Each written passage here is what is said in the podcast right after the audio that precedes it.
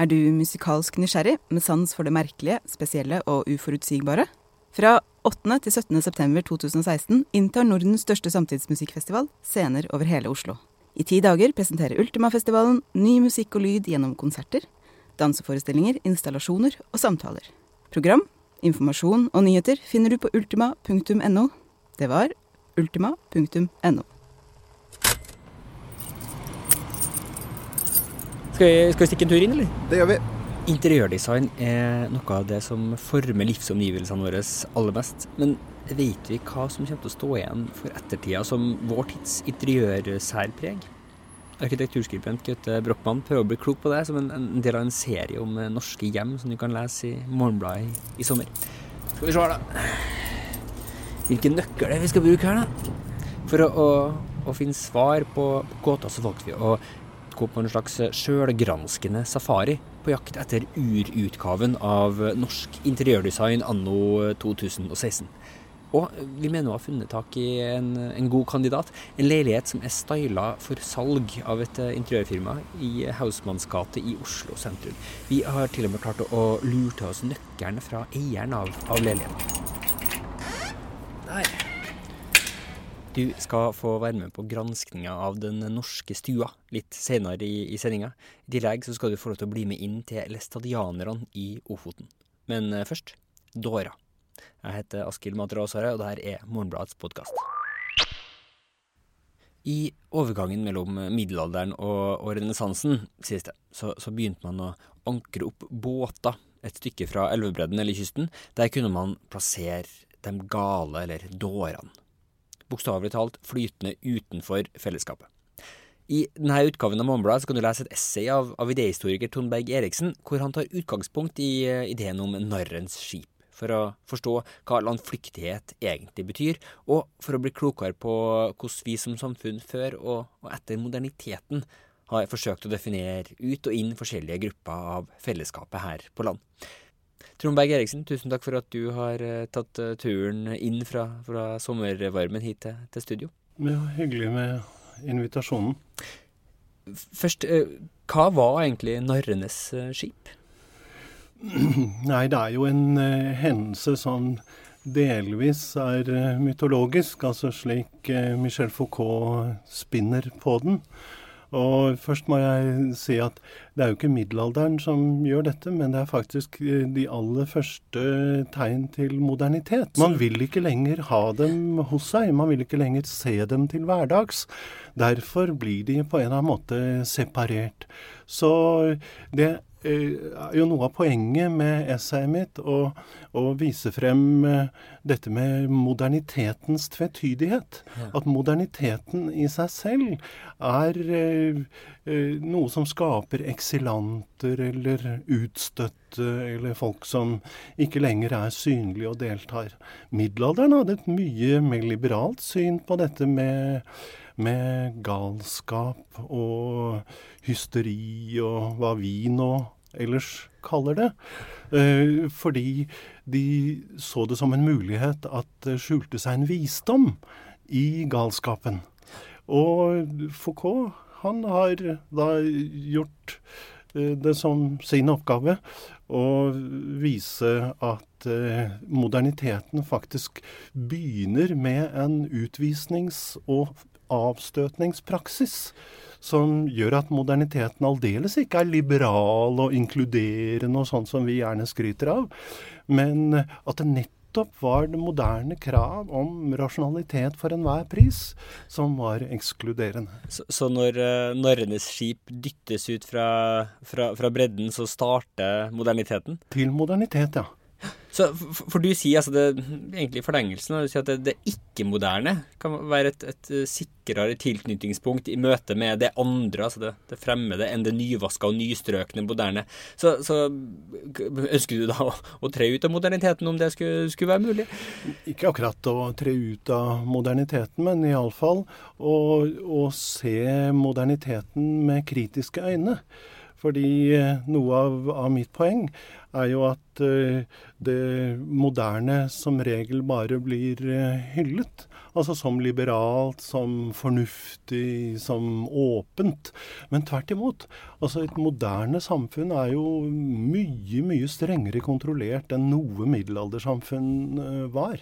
Du, du, beskriver jo Narrenes uh, skip egentlig i, i, en slags Du sammenligner vel egentlig ganske direkte med, med den overfarten som vi ser over, over Middelhavet nå, og også med asylmottakene i, i norske, norske, skogholt. Uh, kan du forklare den sammenligninga litt, litt nøyere? Nei, det var, vel, eh, det var vel nettopp dette med å bli sendt ut på havet å bruke vannet som et sånt eh, rensende element. Nesten som en, eh, en dåp man kunne overleve eller eh, gå til grunne i.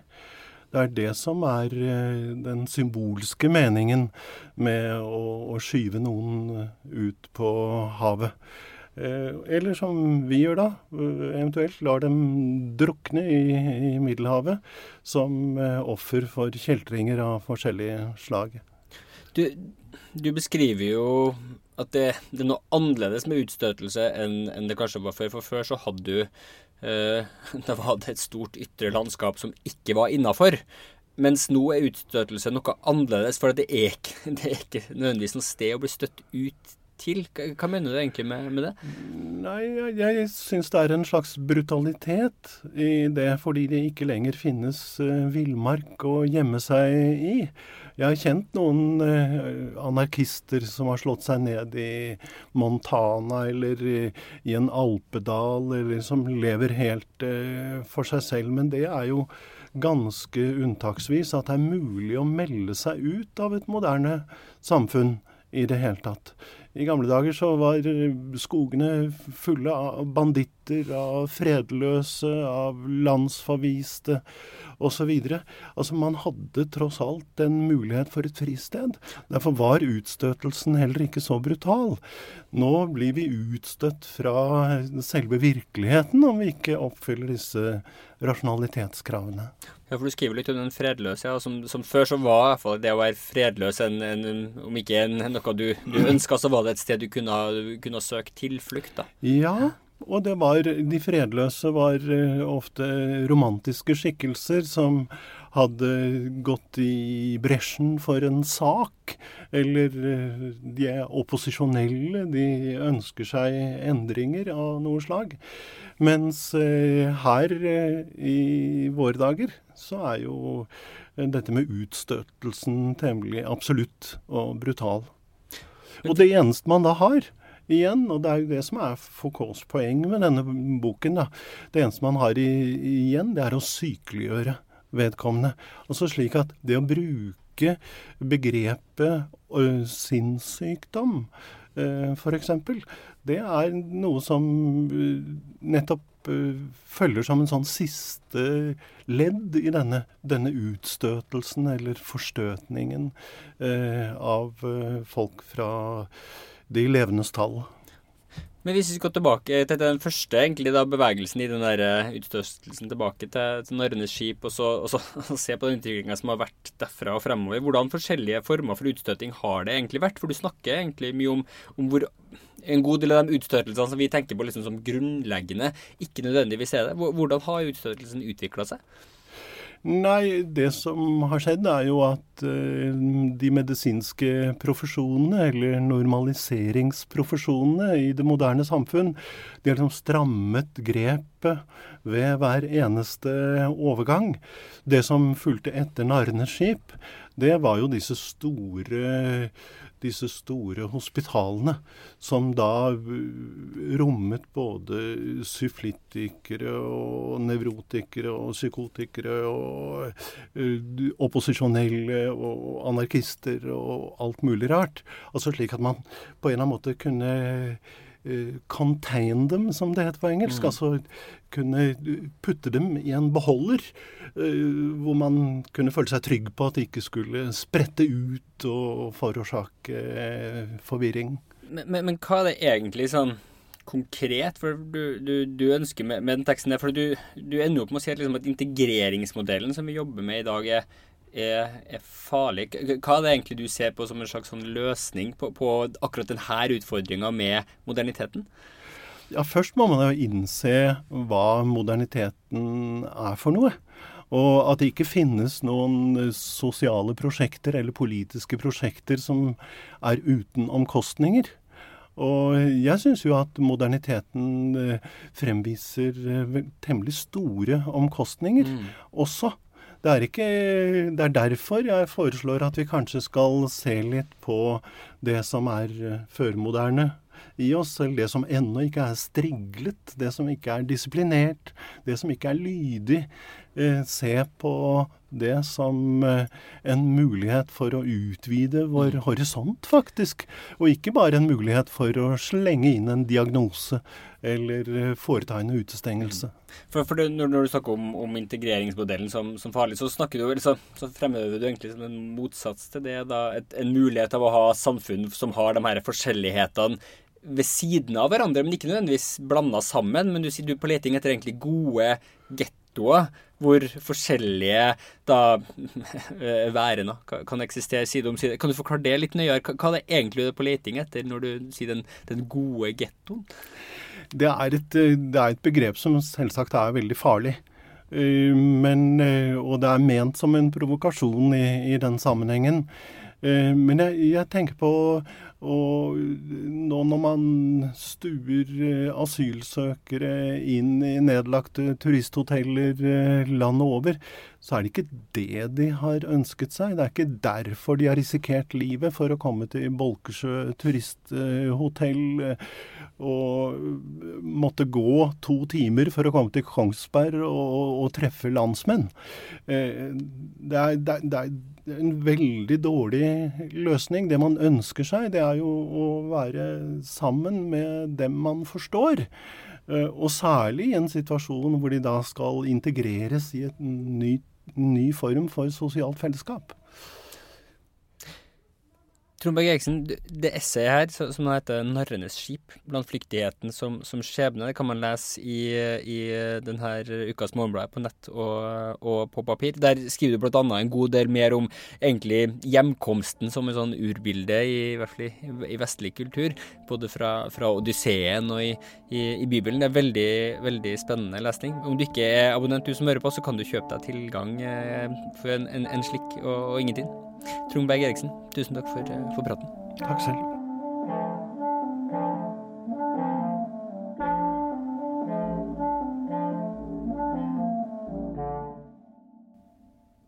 Nå tilbake til letinga etter vår tids interiørånd.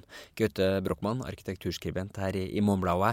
Vi har akkurat låst oss inn i en bygård hvor vi håper å finne en leilighet som er norsk interiør anno 2016 i sin urform.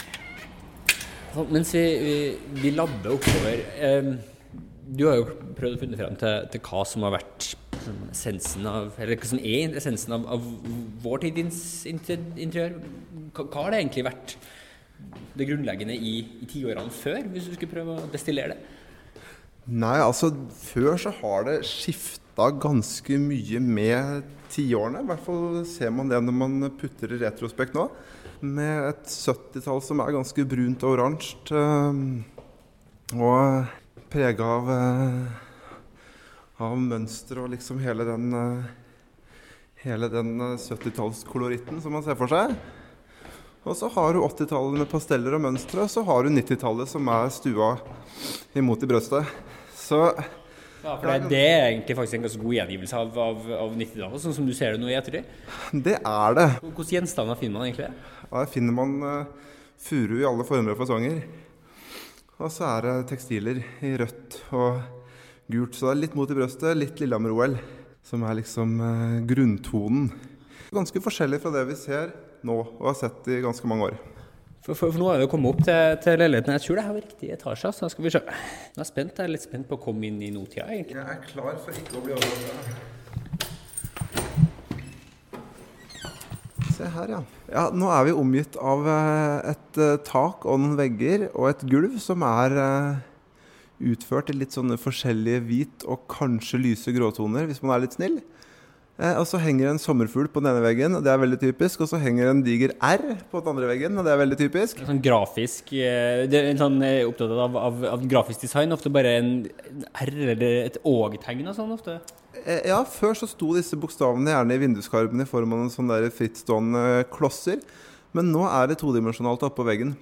Nei, det er, det er i hvert fall ikke veldig overraskende det vi ser. Um, og forbløffende likt det huset som jeg var og så på uh, når jeg skrev den første artikkelen i denne serien, her, som var Selvågs uh, visningsbolig oppe på Lørenskog. Og så er det da noen møbler i svart og hvitt og grått. Og så står det noen uh, står det noen grønne planter. I hvert fall én grønn plante her. Så det også er visst er visst nytt. Hadde det vært for fem år siden, så hadde det vært en orkidé. Men, men, hva er det her? For her har vi noen ting som, som bryter litt med det der veldig minimalistiske. Det er en sånn, eh, eh en sånn lampe i, i, metall med sånn gullelementer på. Med, med, en tilhørende liten, uh, med en tilhørende liten boks, kanskje? Ja. Det interiørarkitekten og stylisten sa oppe i Lørenskog, var altså at dette her var noe som kunne sortere under stilbegrepet eh, wabi-sabi.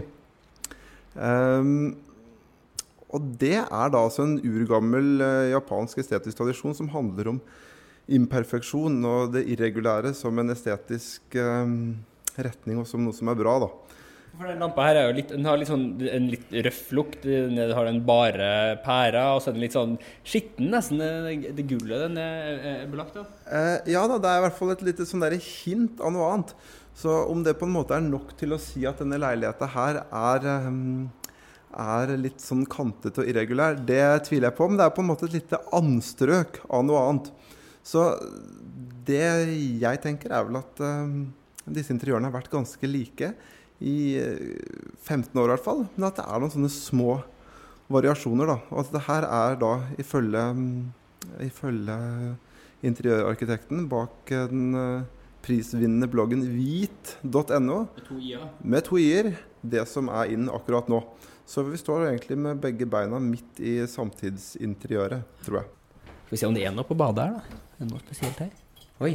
Meraki. White tea and ginger. Leaves of the air. Hva er det? Er det sånn romspray der? Ja, det er litt sånn um... Tea and ginger, ja. Sier jo at hvis det lukter grønnsåpe på, et, uh, på en visningsleilighet, så er det det verste det kan være. Da prøver man å skjule et eller annet. Så det spørs om uh, vi ikke skal snakke så høyt om den der uh, Det kan jo være at White tea and ginger er noe helt annet. Den stigen her, den har jeg sett på så mange uh, visningsbilder. den har jo definitivt noe sånn wabi-sabisk over seg. Hva er den? ja, Den er i hvert fall ikke kjøpt på Ikea, for å si det sånn. For her er det noe heltre, og det er liksom litt skakt og, og rart. Så det, det er et møbel for å henge fra seg ting på, ser det ut som? Og mer taktilt enn en gipsplatene som står ved siden av. Vi kan også si at det står en liten uh, grønn plante ved foten av den stigen også. I en pose? I en papirpose? Nei, det er, det er noe sånn form for papptøyaktig materiale. Hm. Ja, det her Uashama. Washable paper. Det er sikkert, uh, det er sikkert fremtiden, det, da. Ja.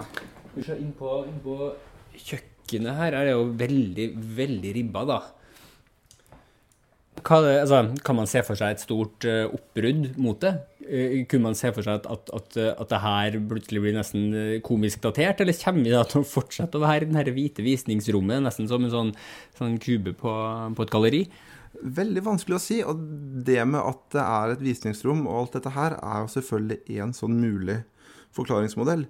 Nemlig fordi at veldig mange som kjøper en leilighet i Oslo i dag, kjøper den fordi de vet at de kommer til å selge den igjen i løpet av to, tre, fire år.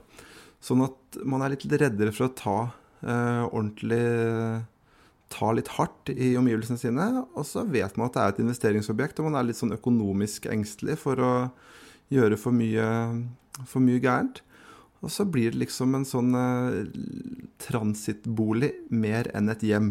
Men la oss komme oss ut i den lykkelige verden som har eh, litt flere farger. Gaute Brochmann, tusen takk for, eh, for praten, du. Selv takk. Det var altså Gaute Brochmann som, som, var med på, på denne lille safarien. Du kan lese uh, essayserien hans om norsk interiør i Morgenbladet på nett og på papir nå i sommer. Etter avsløringene om, om omfattende seksuelle overgrep og, og incest på, på, drag i, i Tysfjord, har det storma rundt læstadianertrua. En av ofrene har, har sagt at uh, læstadianerpredikanter ga råd om å ikke anmelde overgrep. Den kristne retninga oppsto på, på, midten av 1800-tallet og har, fotfeste i Nordland, Troms og Finnmark, særlig blant, blant, samer. De har tydelige regler. Kvinner kler seg i slør under forsamlinger som, som ledes av, av, mannlige predikanter. Samtidig så er antakelsene og, og fordommene mot de 50 000 norske læstadianerne mange. Har de lov til å se på TV? Har de gardiner? Kan de være på, på internett? Er de en, en sekt? Hva er det egentlig de, de skjuler? Sigve Vindregard, eh, du er journalist her i, i, i Morgenbladet. Du, du sjøl vokste opp i, i Narvik, og, og, og Ofoten har den tetteste befolkninga av, av læstadianere i, i, landet. Du reiste tilbake for å, å forsøke å, å, forstå dem. Eh, resultatet kan man lese i, i denne uh, ukas avis. Hei, Sigve. Hei. Hvilket forhold hadde egentlig du til, til læstadianere da, da du vokste opp? Altså det, når man vokser opp i Ofoten, så er det jo mange læstatianere i klassene, på fotballaget og rundt omkring. Så det er et veldig hverdagslig forhold. Eh, men samtidig innså at eh, jeg visste egentlig lite om dem, eh, utover det jeg hadde hørt hjemmefra mer. Jeg har aldri snakka med noen læstatianere om læstatianismen. Nei, så, så det, det, de virker liksom normalt integrert som når du møter dem på, på fotballbanen? Ja, veldig. Altså det, men, men, med det unntaket at eh, de fleste ikke spiller på søndager. Eh, og med andre sånne, sånne type unntak da, fra, fra, en ellers veldig integrert eh, hverdag. Mm. Kunne du fortelle litt om, om hvordan trua egentlig oppsto? For det er en ganske interessant historie om, om akkurat hvordan den, den blomstra opp på, på 1800-tallet. Ja, da eh, Lars Levi Lestadius, en svensk eh, prest og botaniker, eh, levde på 1800-tallet. Han var født faktisk i 1800. Eh, og eh, han eh, prøvde da å være prest i Nord-Sverige, og opplevde det som ganske vanskelig veldig lenge. Han skulle predike for stort sett samer og kvener i de veldig fjerne områdene helt, helt nord i Sverige, Blant annet i Karusuando, som ligger Det ligger 100 mil fra Stockholm i luftlinje, men det ligger 6 mil fra Kautokeino. Så det er et sted veldig, veldig fjernt fra sentrum i, i Sverige. Men um, Lestadius kom ingen vei med denne, denne, virksomheten sin, før han da fikk det som han beskriver som en vekkelse i 1844, eh, etter en eh, lang samtale med, en, eh, med ei samejente etter en preken. For det er sammentvinna med det samiske veldig tett, denne formen for, for, for kristentro.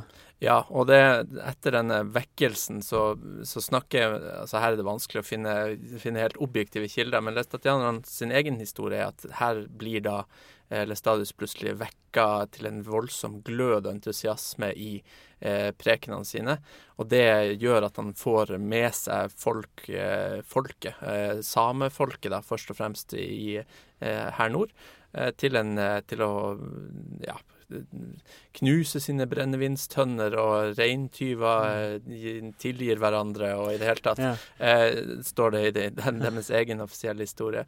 Men at det, sannheten i det her er da at eh, en prest tar utgangspunkt i erfaringen til folk der nord. Mm. Eh, begynte å snakke til dem på et, folk de, på et språk de forsto, og om forhold som faktisk var viktig for dem. Eh, og det eh, mobiliserte helt åpenbart samer over hele Nordkalotten til, eh, til liksom denne trua. For du, du, beskriver jo bl.a. Eh, frustrerte norske prester som ser at, at deres de som kommer i deres prekener istedenfor drar til, til restadianerprekenene.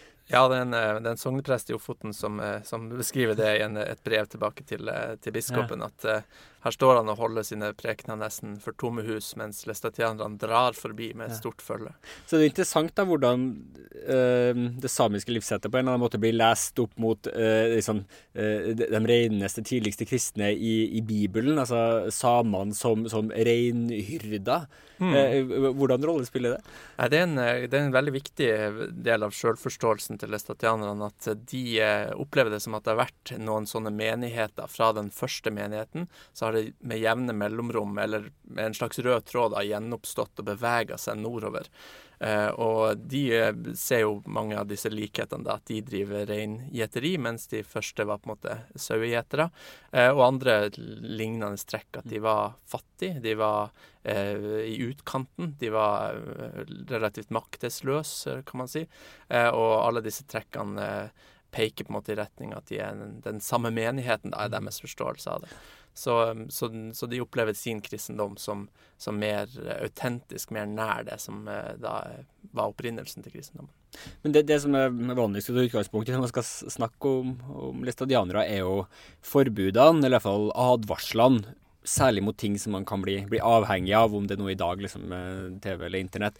Og, og, det er jo interessant, Du nevnte jo så vidt liksom det med å knuse brennevinstønner. I hvor stor grad henger det sammen med, med problemer som var helt, eh, helt tydelig når læstadianertrua oppsto? Denne stadige advarselen mot avhengighet?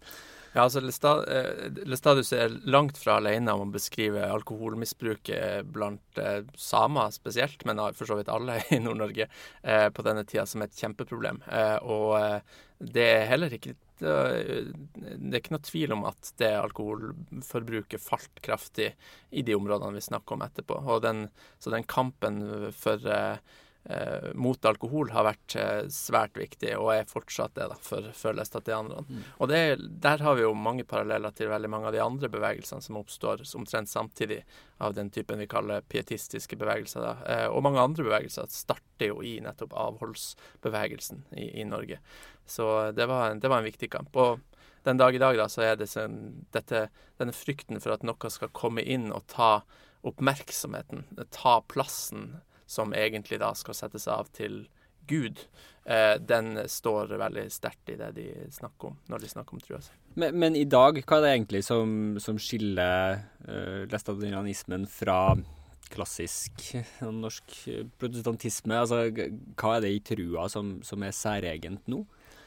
Eh, ja, det, det, er mange sånn detaljerte teologiske spørsmål, og der tror jeg ikke jeg liksom klarer helt å peke på alle de. Jeg kjenner begge mm. for dårlig, på en måte. Men, men um, men det er en veldig Det er en kristendom som er eh, veldig opptatt av at man skal leve i eh, anger eh, for synden.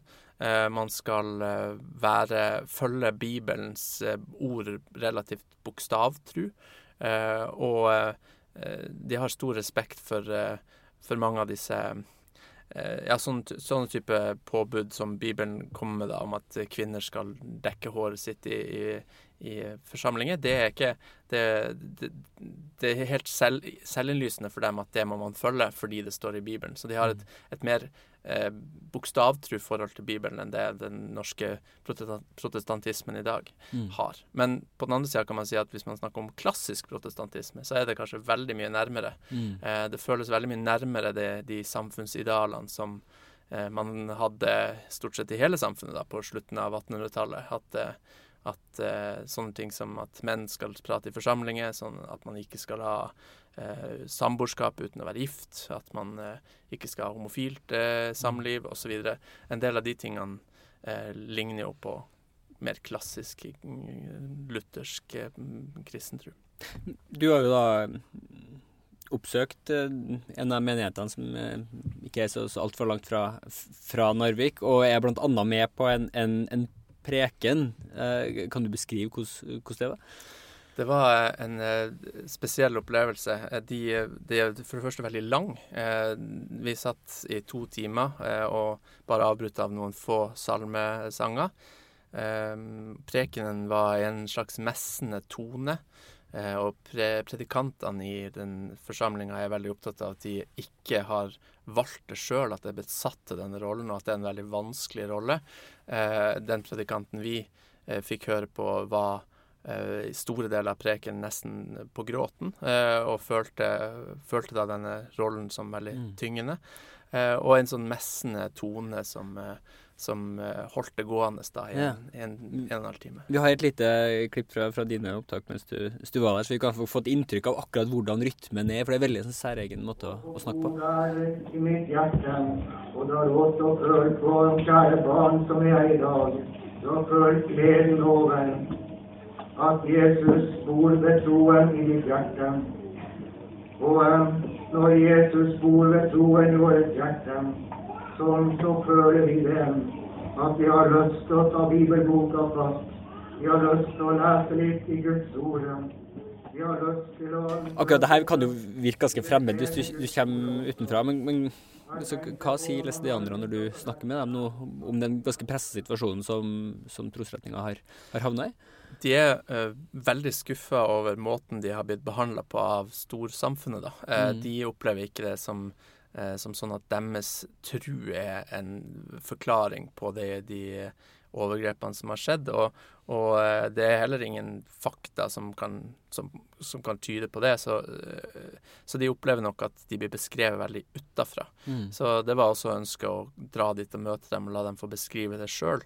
Fordi det er For meg var det det interessante liksom, mysteriet i dette, da. Mm. Eh, at denne trua har et sett med verdier som virker veldig eh, streng, og som virker veldig eh, lite lite moderne, eller i den forstand at det er vanskelig, og det er mange regler som, som bryter mot det man kanskje har lyst til å gjøre. Da. Fornøyelse og, og, mm. og, det enkle liv, håper jeg å si. Um, og det, det, at de ikke um, Det at de likevel da velger uh, å, å, være i den trua, er, mm. er interessant. Og jeg syns jeg fikk noen eh, ganske gode innblikk i hva, det, hva den trua betyr for dem. Ja. Og, og, en av de tingene som for meg virka egentlig som en sånn varm ting med den, da, det som du beskriver på, under en preken som avsluttes, og som alle prekener avsluttes der, med, med, det som kalles for rørelse.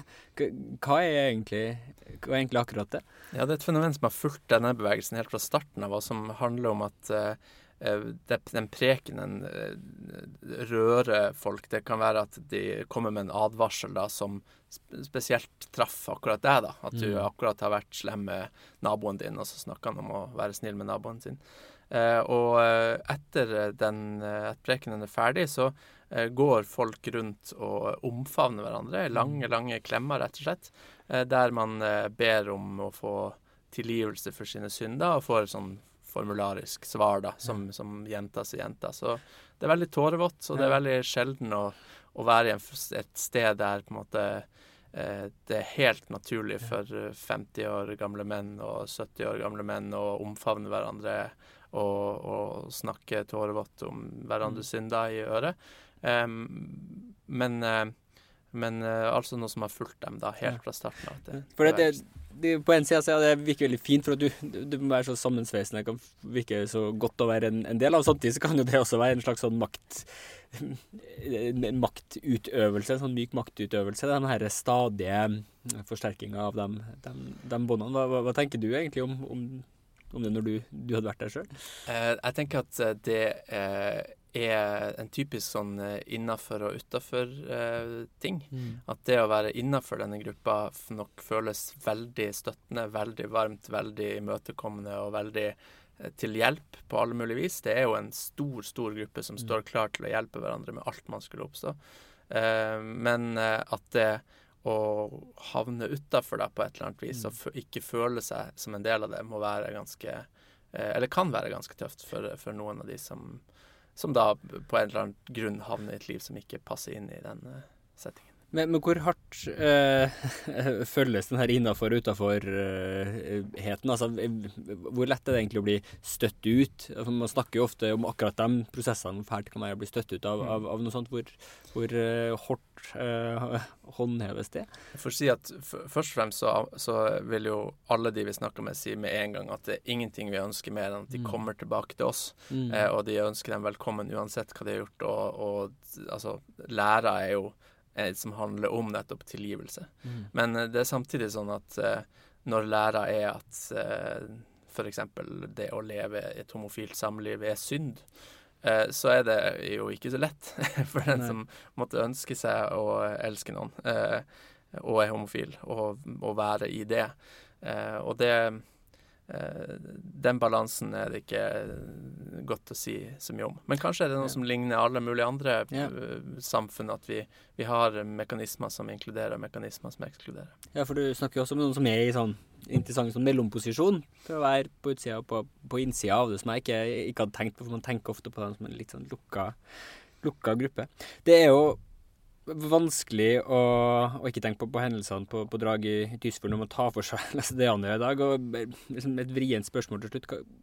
Kan man sammenligne den lukkaheten i, i kulturen på drag med elementer i, i læstedianertrua generelt? Tror du, eller er det noe som vi må se på de lokale omgivelsene for å, å, å forholde oss til ennå alene? Eh, Det blir veldig lettvint å skulle si at lestetianismen i seg sjøl er eh, en årsak her. Eh, det, men det er klart, i et lokalmiljø så kan man jo ikke utelukke at det at man har et sånt eh, en sånn eh, forsamling, da, eh, på et eller annet vis vekselvirke med, med andre elementer i kultur og i samfunnsliv og i alt mulig som spiller inn. Og det kan man i hvert fall Ja, det kan man ikke utelukke at eh, har spilt en rolle. Men når det er sagt, så var de svært tydelig, de vi snakka med, om at eh, her skal eh, ofre ivaretas, her skal politiet involveres, og her skal man ikke ta lett på, det. Mm. Sigve Yngård, tusen takk for, eh, for praten, du. Hele reportasjen fra Kvitsandøra utenfor for Narvik finner du i denne ukas Morgenbladet Morgenblad på, på nett og på papir. Der kan du bl.a. få veldig mye med flere av, av tankene til, til deltakerne i, i menigheten. Det var det vi hadde i denne episoden av eh, Morgenbladets podkast. Om du liker det du hører her, så fortell veldig gjerne vennene og familien din om oss. Musikken du hører i bakgrunnen er laga av Beglomegg og Ådne Meisfur. Jeg heter Askild Matre Aasare, og jeg stikker ut i sommeren et par eh, uker nå. Så fra neste episode så er det andre og nye stemmer som tar over podkasten. Vi høres til høsten.